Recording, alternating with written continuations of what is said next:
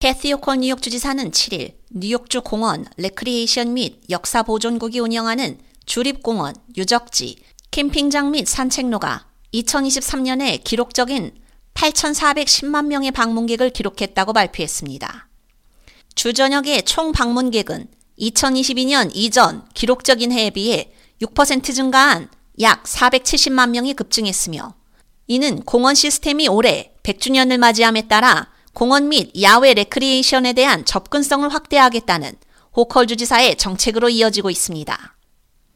호컬 주지사는 이 수치는 수영, 하이킹, 캠핑 등 친구 및 가족과 함께 안전하고 건강한 레크리에이션을 즐길 수 있는 장소에 대한 뉴욕 시민들의 강한 요구를 반영한다며 올해 뉴욕 주립공원 100주년을 기념하면서 우리 행정부는 뉴욕 시민들이 앞으로 몇 년 동안 세계적 수준의 레크리에이션 시설을 이용할 수 있도록 최선을 다하고 있다고 밝혔습니다.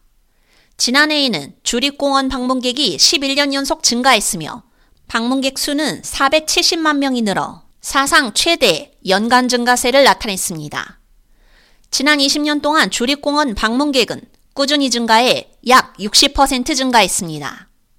지난해 호컬 행정부는 나이아가라 폭포 주립공원에 4,600만 달러 규모의 새로운 랠프 윌슨 웰컴 센터를 개장했고 엘러게니 주립공원에 680만 달러를 들여 새로운 다용도 탐방로를 조성했습니다.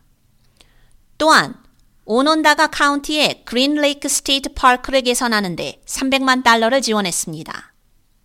올해는 1924년 공원 시스템 창설 100주년 기념 행사를 시작으로 방문객들이 총 100개 활동 중 24개 활동을 완료해 상을 받도록 장려하는 센터니얼 챌린지를 열고 있습니다. 이외에도 주 저녁의 공원에서 다양한 특별 행사가 열리며 특별 100주년 기념 상품도 준비되어 있습니다. 호컬 주지사의 2025 회계년도 집행 예산안은 뉴욕 주립공원 100주년 기념 행사를 위한 1억 달러를 포함 공원 개선에 투자하기 위한 3억 달러 지원을 제안하고 있습니다. 이 자금 지원을 통해 존스 비치 스테이트 파크의 이스트 베스 하우스를 spray ground와 레슨 가능 수영장으로 변신시키는 것을 포함 허리케인 아이린의 피해로 2011년부터 폐쇄된 리먼 주립공원의 레이크 세바거 비치를 재건하고자 합니다.